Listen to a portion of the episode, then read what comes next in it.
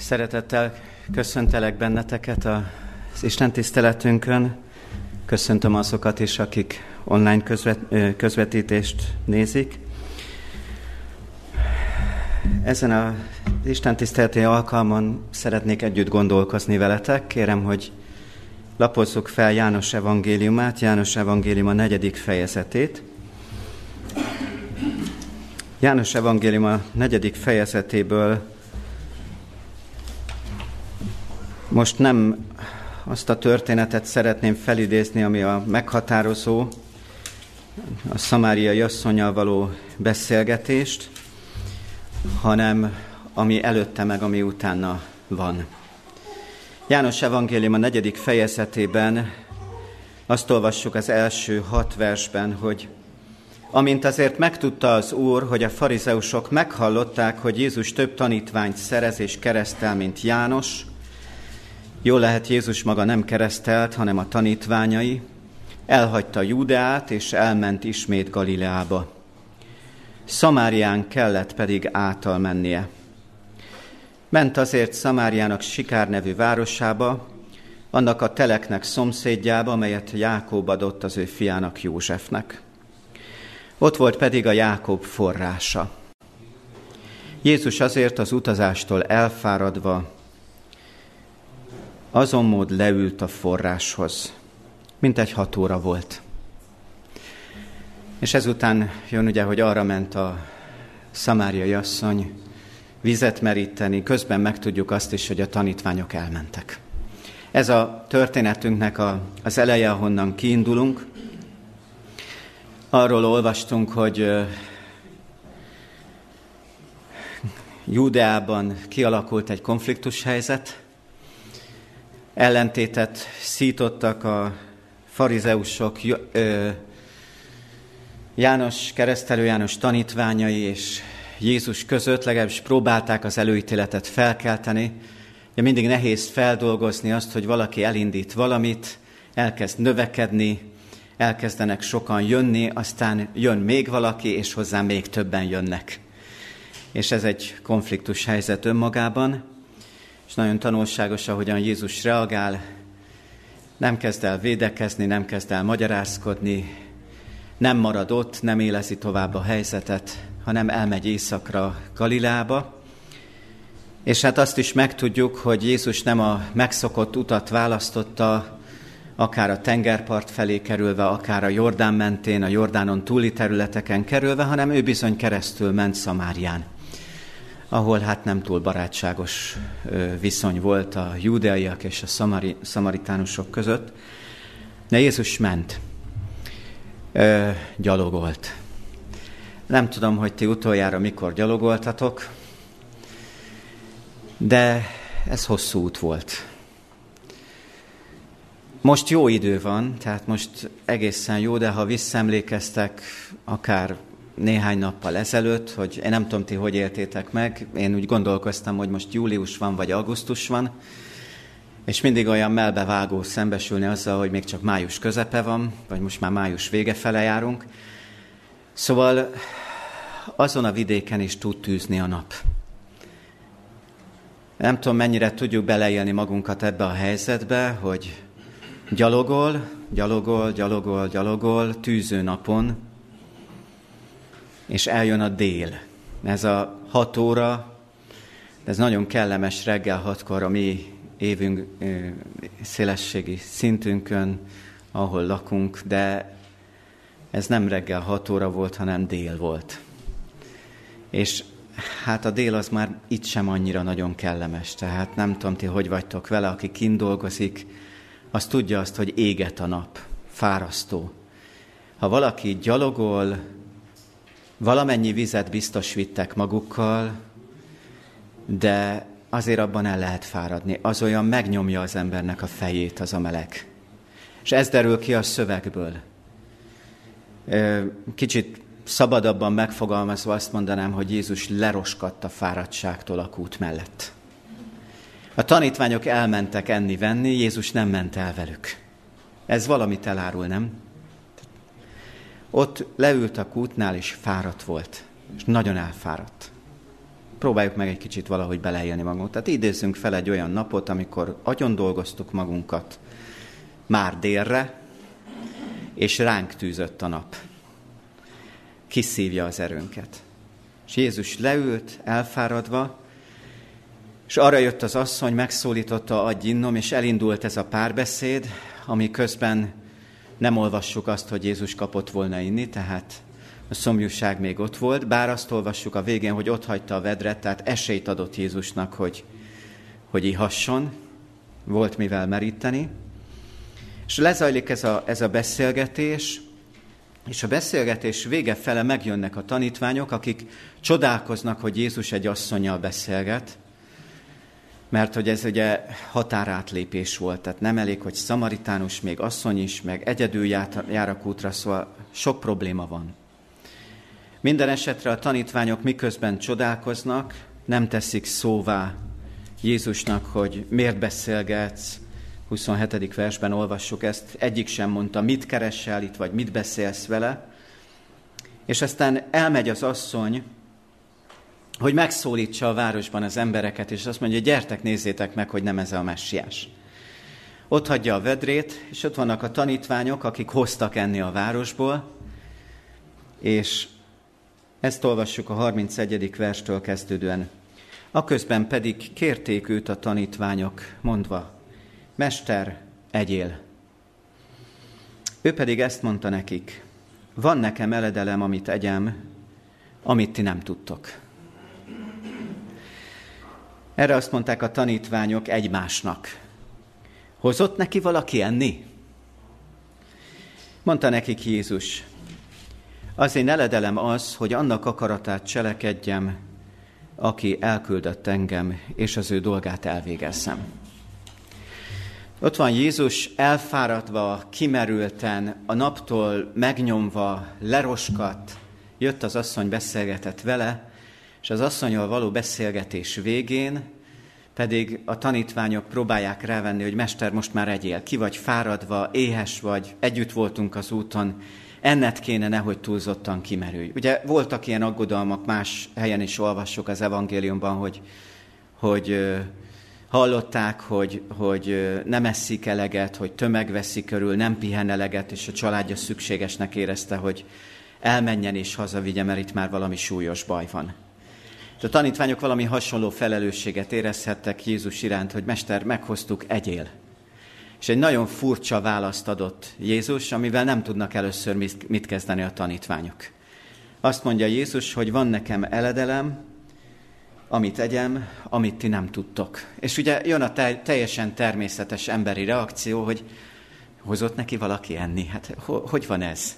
Van valami kis dugi enni való, valami dugi csoki, amit elfogyasztott, amitől felüdült.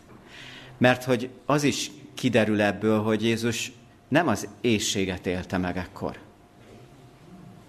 Tehát ne, nem azt érezte, hogy jaj, de jó, végre elment az asszony, most már végre akadálytalanul tudok együtt tenni a tanítványokkal. Nem ez volt a reakciója. Hanem az volt a reakció, hogy köszönöm, én rendben vagyok. Van nekem eledelem, amit tegyek, amiről ti nem tudtok. És a tanítványok először teljesen testi síkon gondolták ezt végig, és teljesen értetlenek voltak. Hozott neki valaki? Meg evett már? Mi történt? És Jézus a magyarázatában ezt mondja, az én eledelem az, hogy annak akaratát cselekedjem, aki elküldött engem, és az ő dolgát elvégezzem. Más szavakkal úgy fogalmaznám meg, hogy az frissített fel engem. Attól kaptam erőt, hogy átélhettem azt, hogy ott vagyok, ahol lennem kell. Azt végzem, amit végeznem kell. Hogy itt most az Isten vezetése, akarata kétség nélkül megnyilvánult. Itt volt egy asszony, aki a bűneitől megkötözve jött ide, külön, egyedül, kizárva a társadalomból, és ez az asszony reménységgel, bizalommal telve ment el, és hív ide embereket. Ez az én eledelem. Kérdés, amit szeretném, hogyha közösen gondolkoznánk ezen, hogy ö, azt látjuk tehát, hogy Jézus anélkül, hogy evett volna, felfrissült. erőt talált az Isten akaratának a cselekvésében, erőt talált abban, hogy, hogy beleilleszkedik az isteni tervbe, és együtt halad az isteni tervel, és ezt megélhette, ezt átélhette. Nem tudom, hogy ti voltatok-e már így az életetekben, hogy én mondjuk időnként tapasztalom, nem tudom azt mondani, hogy minden nap átélem ezt.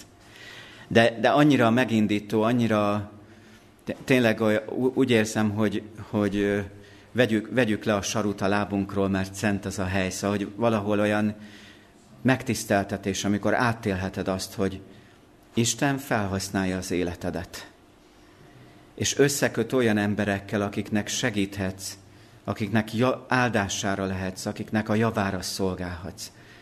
És hogy előkészített emberekkel találkoztál, akik, akiknek arra volt szükség, amit te tudsz adni, és azért tudod adni, mert azt az utat végigjártad az életedben, ami, amit addig megéltél, azokat a tapasztalatokat átélted, amiket addig átéltél, azokat a fájdalmakat és szenvedéseket átélted, amiket addig átéltél. És ezért tudsz neki valami olyat mondani, amit, amit csak te tudsz elmondani neked, neki, mert te élted át. És az Isten összeszőtte, összekötötte a két életet. Értitek ennek a nagyságát?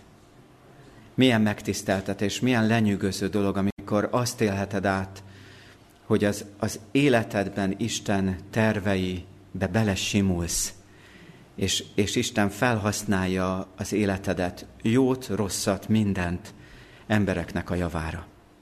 De amiről szeretném, hogy együtt gondolkozzunk, és itt építek arra, hogy ismeritek a Bibliát, olvastátok az evangéliumokat, az a kérdésem, hogy Jézus életében milyen forrásokat láttok? Itt most egyet láttunk. Amiből Jézus erőt merített, ami Jézust felüdítette, ami Jézust megerősítette. Milyen dolgokat láttok Jézus életében, amik az ő számára erőforrások voltak, felüdül, felüdítő források voltak. Itt most tiétek a szó. Sanyi? Az imádság mindenképpen. Az imádság mindenképpen, hiszen nagyon sokszor olvassuk az evangéliumban azt, hogy kora hajnalban, még szürkületkor, vagy az egész éjszakát imádságban töltötte, vagy 40 napot bőjtölt és imádkozott a pusztában. De van még egy dolog, amit az imádsághoz én szeretnék szorosan kapcsolni. Hol történtek ezek az imádságok? Johi? Kint a természetben. Kint a természetben, a Gecsemáné kertben, a pusztában, külön vonult, a pusztába vonult, tehát a természetben. Ez is egy erőforrás, nem?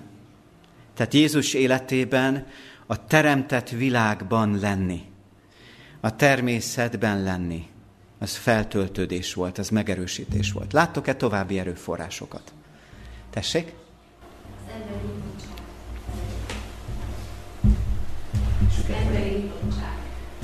Igen, igen.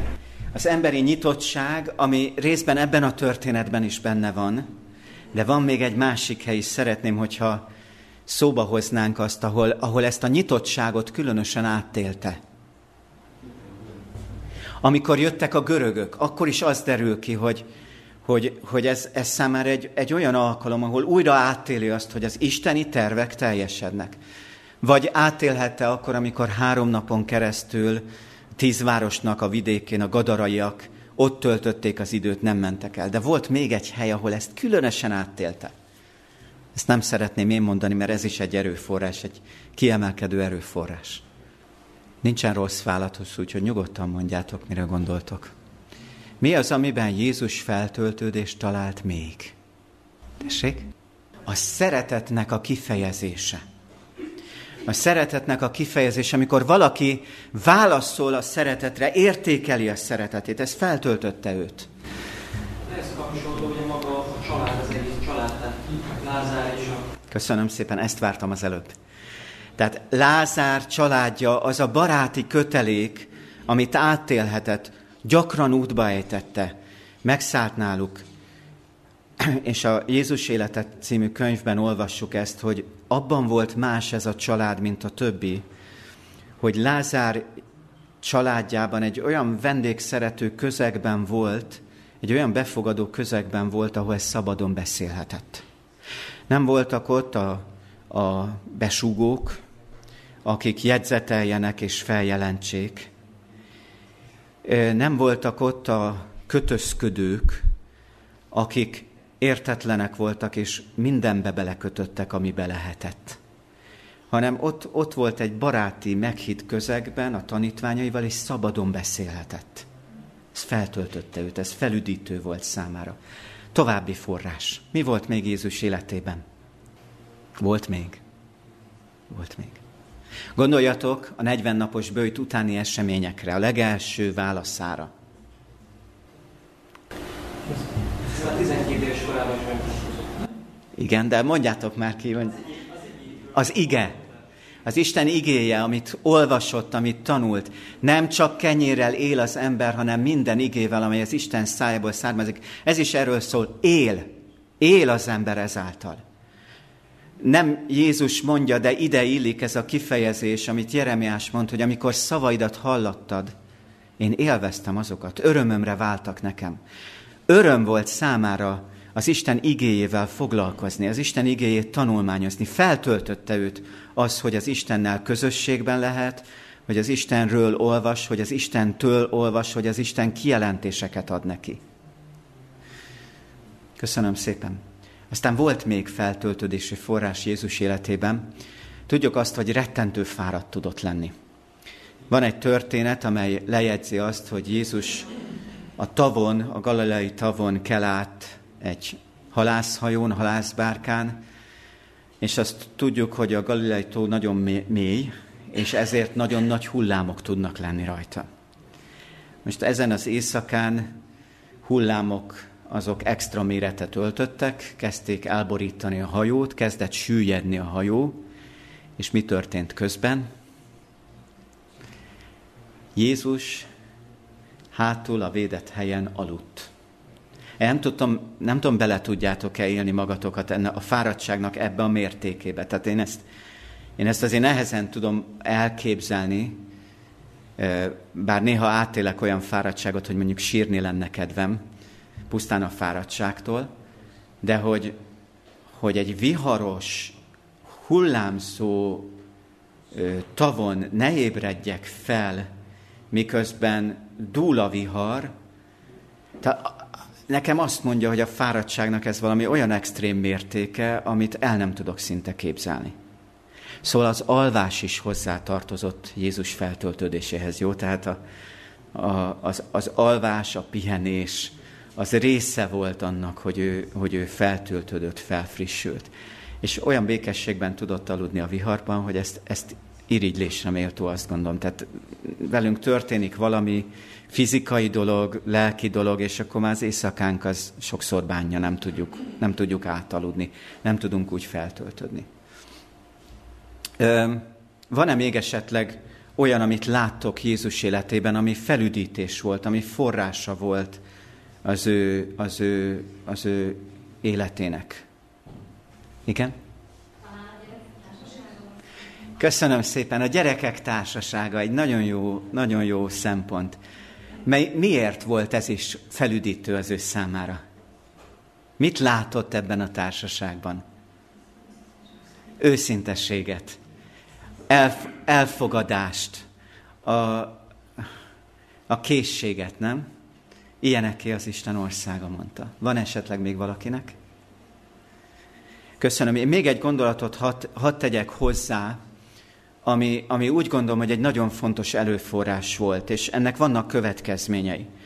Tehát erőforrás volt, azt láttuk számára az atya akaratának az elfogadása, az azzal való összhang, rettentő belső energiákat tud felemészteni, amikor szemben állsz az isteni akarattal, és, és küzdködsz. Az egyik oldalon szeretnéd, hogy az Isten akarata legyen, vagy tudod, hogy mi az Isten akarata, másik oldalon pedig ellenállsz neki. Iszonyú energiát emészt fel az életünkben. Jézus összhangban volt, azonosult az Atya akaratával, örömöt talált az Atya akaratának cselekvésébe, amit itt láttunk, és elmondhatta azt, hogy mindenkor velem van az én atyám, mert én mindenkor azokat cselekszem, amelyek kedvesek ő előtte. Tehát az atya jelenléte, az atya szeretetének ez a, ez a védettsége, ami, ami azt jelentette, hogy nem emésztette fel az életét az aggódás. Ez is erőforrás, nem? Tehát micsoda rejtett erőtartalékok vannak az életünkben, amiket, amiket arra pazarlunk el, arra megy el, arra, az szívja le az életerőnket, hogy ellentétes irányba akarunk menni, mint amerre Isten szeretné, hogy menjünk. És persze, hogy árral szemben helyezni, haladni, de gondolkoztam, mikor idefele jöttem, és megálltam a Dunánál, kicsit áradásban van, örültem, hogy kompal jöhetek át, és nem át kell úsznom, és gondolkoztam azon, hogy ha most úszva szeretnék átmenni, mennyit vinne le az ár? Tehát, hogy elindulnék a donynál, és hol tudnék partra szállni? Árral szemben úszni, árral szemben haladni, iszonyú energiákat igényel tőlünk. Rengeteg energiánkat emészt fel az állandó aggódás. Fekvő kerékpáros kör- körökben olyantól hallottam, akinek van három kerekűje és nem csak két kerekűje, fogalmazta meg azt, hogy, hogy amikor három kerekű kerékpárral megy, ott nem kell egyensúlyozni. Sokkal hosszabb távot tud megtenni, mert rengeteg energia megy el az egyensúlyozásra. Ezt nem gondolnám magam, magamtól. Tehát én, mikor megyek a két kerekűvel, hát megyek, és igyekszem fönt maradni. És aki viszont kettőt használ, tudja azt, hogy mi a különbség. Mi a különbség a között, amikor állandóan próbálsz egyensúlyozni a konfliktusokban, és a között, amikor haladsz előre, mert nem kell az egyensúlyozásra fordítani az erődet. Amikor állandóan aggodalmaskodsz dolgok miatt, vagy aggodalmaskodás nélkül teljes bizalommal tudod élni az életedet ráhagyva az Istenre. Micsoda források vannak az életünkben, vagy milyen energia rablók vannak az életünkben, amiket nem is gondolunk át. És ehhez kapcsolódik az, az amit így, így írtam föl magamnak, hogy Jézus bízott az isteni cselekedetekben. A csodák, amiket cselekedett, azokat az atya adta neki, hogy ő cselekedje. Ő haladt az úton, amin Isten vezette, és nem érezte annak szükségét, hogy megváltoztassa a másikat. Nem tudom, értitek ezt a gondolatot? Párkapcsolatban, családban, férj-feleség viszonyatában, feleség-férj viszonylatában, szülő-gyerek, gyerek-szülő viszonylatban. Micsoda energiát emészt fel, amikor meg akarod változtatni a másikat. És hadd árüljök el valamit, nem fog sikerülni. Minél hamarabb hagyod abba, annál jobb lesz neked, meg a családodnak. Mert változni lehet, változást segítő közeget biztosíthatsz, de megváltozni tudsz, megváltoztatni nem tudsz. Kedves házasság kötés előtt álló fiatalok vagy ifjú házasok, ha a mai Isten tiszteletből egy dolgot magatokkal visztek, akkor az legyen az, ne akard megváltoztatni a párodat. Csak szerest. Jó? Csak szerest. Na de menjünk tovább egy kicsit a gondolatmenetben. Ezt a részét már nem tudom... Bocsánat, ránéztem a vázlatomra. Úgyhogy Összegzésképpen egy idézetet szeretnék hozni a Jézus élete könyvből, és utána megyek tovább. A Jézus élete könyvből, hát akik régebb óta hallgattok engem, sokszor hallottátok, és még sokszor fogjátok hallani ezt az idézetet tőlem. Remélem nem unjátok meg. Jézus élete könyvben a következőt olvashatjuk. Jertek, pihenjetek meg egy kevéssé, ez a fejezetnek a címe. Senkinek az életében nem volt annyi munka, olyan felelősség, mint a Jézuséban. Mégis hányszor találjuk őt imában? Milyen folytonos kapcsolatban állt Istennel. Földi életének történetében újra és újra ilyen feljegyzéseket találunk. Kora reggel pedig még szürköletkor fölkelve kiment és elment egy puszta helyre, hogy ott, és ott imádkozott. Nagy sokasság gyűlt egybe, hogy őt hallgassák, és hogy általa meggyógyuljanak az ő betegségeikből, de ő félrevonult a pusztába és imádkozott. Teljesen mások javára szentelt életében a megváltó szükségesnek ítélte, hogy visszavonuljon az átmenő utazóforgalomtól és az őt nap mint nap követő sokaságtól. El kellett fordulni a szüntelen tevékenykedéstől, az emberi szükségletekkel való foglalkozástól, hogy nyugalomban, zavartalanul együtt lehessen az atyával. Itt egy kicsit zárójel. Amikor visszaérnek a tanítványok a kiküldésükből, amikor eljut Jézushoz az előfutárnak, keresztelő Jánosnak a halálhíre, amikor olyan tömeg vette őket körül, hogy még enni sem volt idejük, akkor Jézus azt mondta, gyertek el csupán ti magatokban egy puszta helyre. A felüdülés forrása a csend és a magány. A visszavonulás a szüntelen tevékenységtől, és a felüdülés a magányban, a csendes meghitt együttlétben.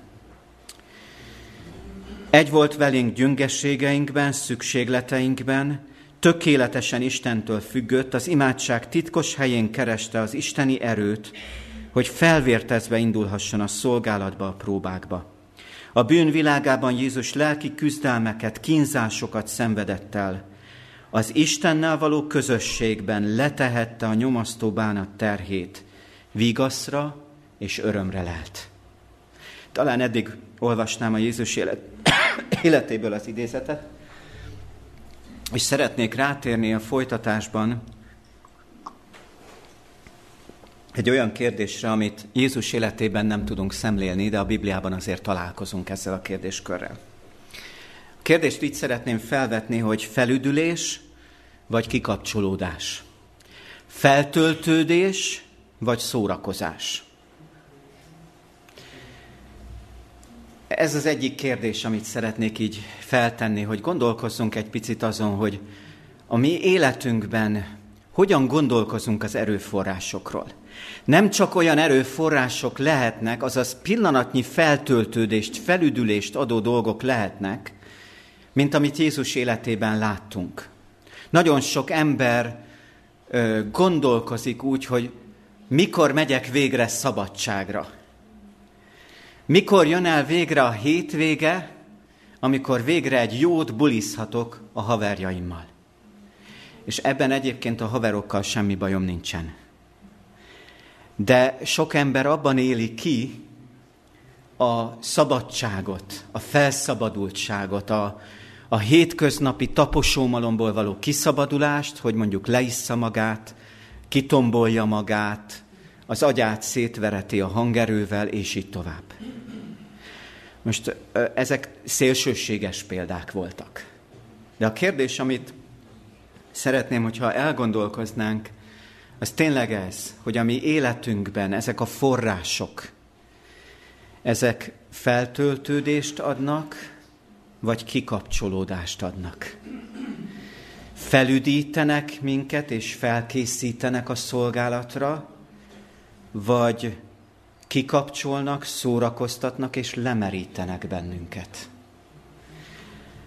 És egy másik oldalról is ö, tegyem fel a kérdést, másik oldalról megfogalmazva a kérdés így hangzik, hogy feldolgozom lelkileg az engem ért dolgokat, szembenézek velük, megkérdezem őket, megnézem őket egy kicsit körüljárva Isten nézőpontjából is, és döntéseket hozok és megharcolom, vagy pedig menekülök előle, tagadom, homokba dugom a fejemet, hárítok, fájdalom csillapítót használok valódi terápia nélkül.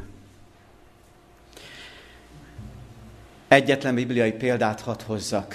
Ott van Akháb király, aki szerette volna megszerezni Nábót szőlőjét. Nábot pedig ragaszkodott az isteni igéhez és ígérethez, és nem akarta eladni atyáinak az örökségét a királynak. hogyan dolgozza fel a király ezt a helyzetet. Egy nagyon hétköznapi, nagyon gyakran előforduló helyzettel találkozunk. Van, aki mosolyog, szeretném, hogyha megfogalmaznátok, mi volt az a technika, mi volt az a módszer, amit Akháb használt ebben a helyzetben. Hogyan neveznétek ezt a, ezt a jelenséget? Bibliában azt olvassuk, hogy befordult a fal felé, és nem is tudom, talán siránkozott, így írja le. Hogy hívjátok ezt a helyzetet, ezt a magatartást? Süket vagyok, úgyhogy hangosan mondjátok, jó? Hisztizett, más néven megsértődött. Hisztizés, megsértődés, duzzogás, ismerős. Ha nem is a saját életünkből, de a mellettünk élő életéből mindenképpen, nem? No testvéreim, most jön az, ami miatt Sanyi kérte, hogy hozzatok papírt és tollat, nem, nem dolgozat, de segítség, jó? És ne írjatok rá nevet, ugyanis majd szeretném, hogyha összegyűjtenénk, és elárulom azt is, hogy én mindegyikért fogok imádkozni. A papírt és tojat vegyétek elő, akinek szüksége van, az tegye fel a kezét és jelezze, és akkor mondanám a kérdéseket, amin szeretném, hogyha gondolkoznátok, magatokért gondolkoztok, magatok számára gondolkoztok. Ha elvégzitek a feladatot, magatok javára végzitek el, ha nem végzitek el, a magatok kárára nem végzitek el. Tegye fel a kezét, akinek papírra szüksége van, hogy Sanyi vihessen neki. Van-e, akinek tollra van szüksége? A következő kérésem lenne, a papírt osszátok, ö, nem is tudom, Szóval a feladat az annyi lenne, hogy írjátok le, hogy nektek személy szerint, tehát a ti személyes életetekben mik azok a dolgok, amik felüdülés forrásai, amik feltöltenek benneteket, jó? Írjátok le azt is, és akkor most nehéz feladatot adok a technikusoknak, mert több táblára írtuk le ezeket a kérdéseket, írjátok le azt is, hogy mik azok, amiket úgy használtok, hogy pillanatnyi fájdalomcsillapító legyen. Mi az, amit úgy használtok, hogy arra használjátok, hogy a feszült helyzetet oldjátok, jó? Tehát feltöltődés forrásai, amik, amik, amikből épültök, amik, amik felüdítenek, fájdalomcsillapítók, pillanatnyi feloldást hozok. Remélem érthető, de ha nem, akkor most felfosztózom, és mondom, hogy én például azzal kellett szembesüljek, hogy én problémaevő vagyok. Ez látszik is rajtam. Tehát amikor jön valami nehézség, amit nehezen kezelek lelkileg, akkor azon veszem észre magam, hogy eszem. Sokszor ez nem is tudatos, mert ugye az evésnek van egy, van egy olyan folyamata, hogy közben kezdesz úgy egy kicsit eltelni, megnyugodni, lecsillapodni, és ez egy ilyen pótcselekvés az én életemben. Tudom már, nem mindig sikerül kikerülnöm. Tehát ezeket mindegyiket gyűjtsétek, listázzátok. Jó, kaptok egy pár percet, csendesedjetek el és gondoljátok végig.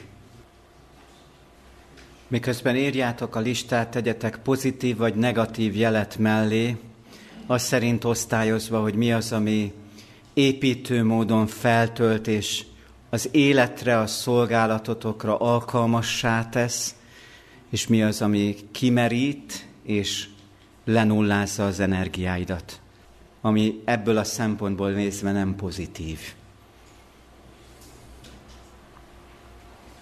Igen, erre nem öt percet kéne szánni, hanem egy fél napot, meg megállva gondolkozva, listát írva, hogy mi az, amit arra használsz, hogy elkerüld a problémáiddal való valódi foglalkozást. Aki úgy érzi, hogy végzett a lista készítésével, ha rám néz, abból tudom, hogy végzett vele. Mielőtt a következő kérdésemet mondanám, csak egy néhány pozitívat hadd kérjek visszajelzésként, tehát semmi negatívot nem kérek olyan pozitívat szeretném, hogyha egy páran megosztanátok, egy-két, egy-kettő, tehát nem kell az összeset felolvasni, ami még nem hangzott el Jézus példája kapcsán. Mert lehetnek ilyenek. Van-e olyan a listádon, ami nem hangzott el feltöltő, pozitív dolog. Tessék, Johi? Az ima meghallgatásnak a tapasztalata. Köszönöm szépen. Van-e, van-e olyan, aki felírta azt, hogy éneklés? Ez is feltöltő lehet. Jó, nem húzom az időt, szeretném lezárni az alkalmunkat. A következő feladatként azt szeretném kérni tőletek, hogy legyetek szívesek aláhúzni azokat a, azt a pozitívak közül azt a kettőt, amit a közeljövőben többet szeretnéd gyakorolni. Tehát a feltöltő dolgok közül kettőt válasz ki, amelyet szeretnél a közeljövőben tudatosan többet gyakorolni. Hogyha ez megvan, akkor kérlek, hogy a negatívak közül húzd alá azt a kettőt, amit a közeljövőben szeretnél elhagyni, amit nem szeretnél gyakorolni.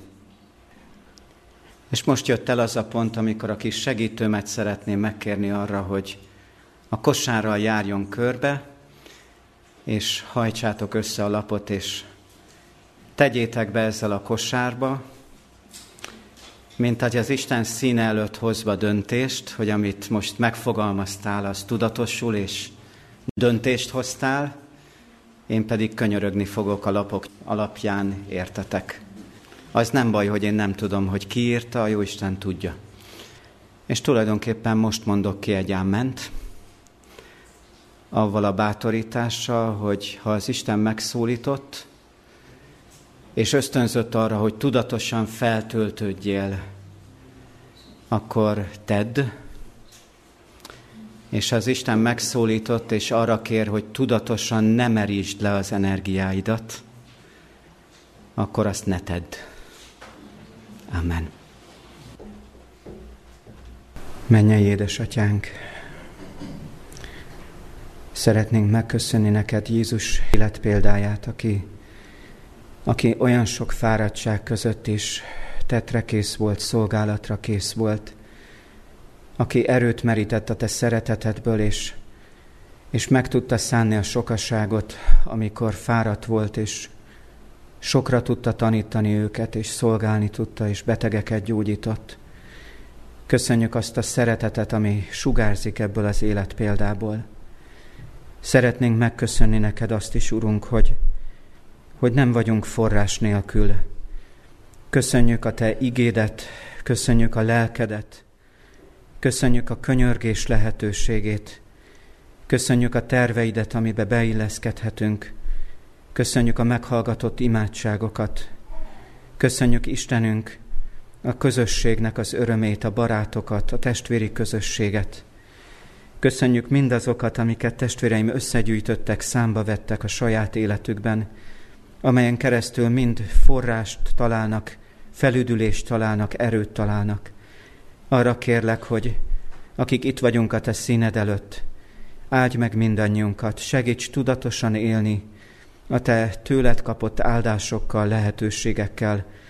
Segíts megerősödni te benned és te általad, élni azokkal az eszközökkel, amiket adtál.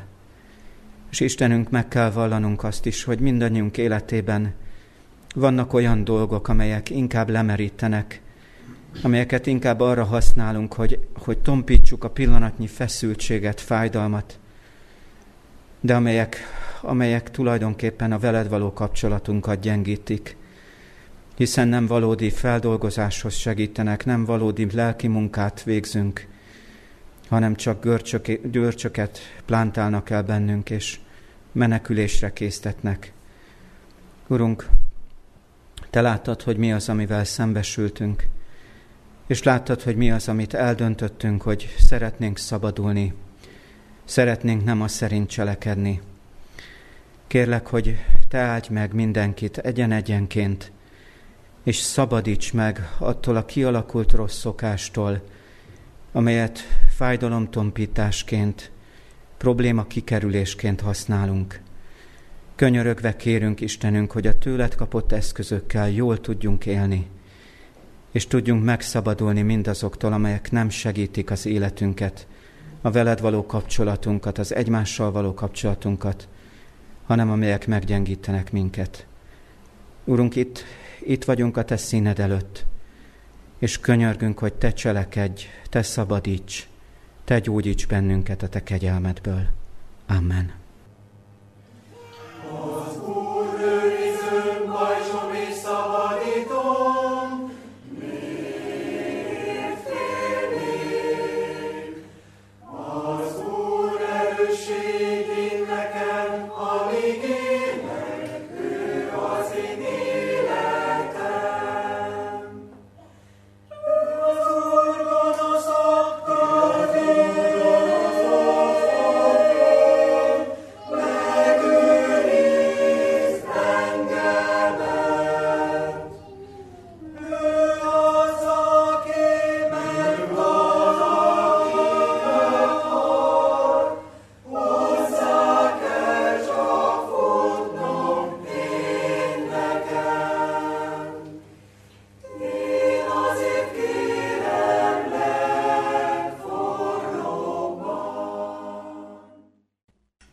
Az én eledelem az, hogy annak akaratát cselekedjem, aki elküldött engem, és az ő dolgát elvégezzem.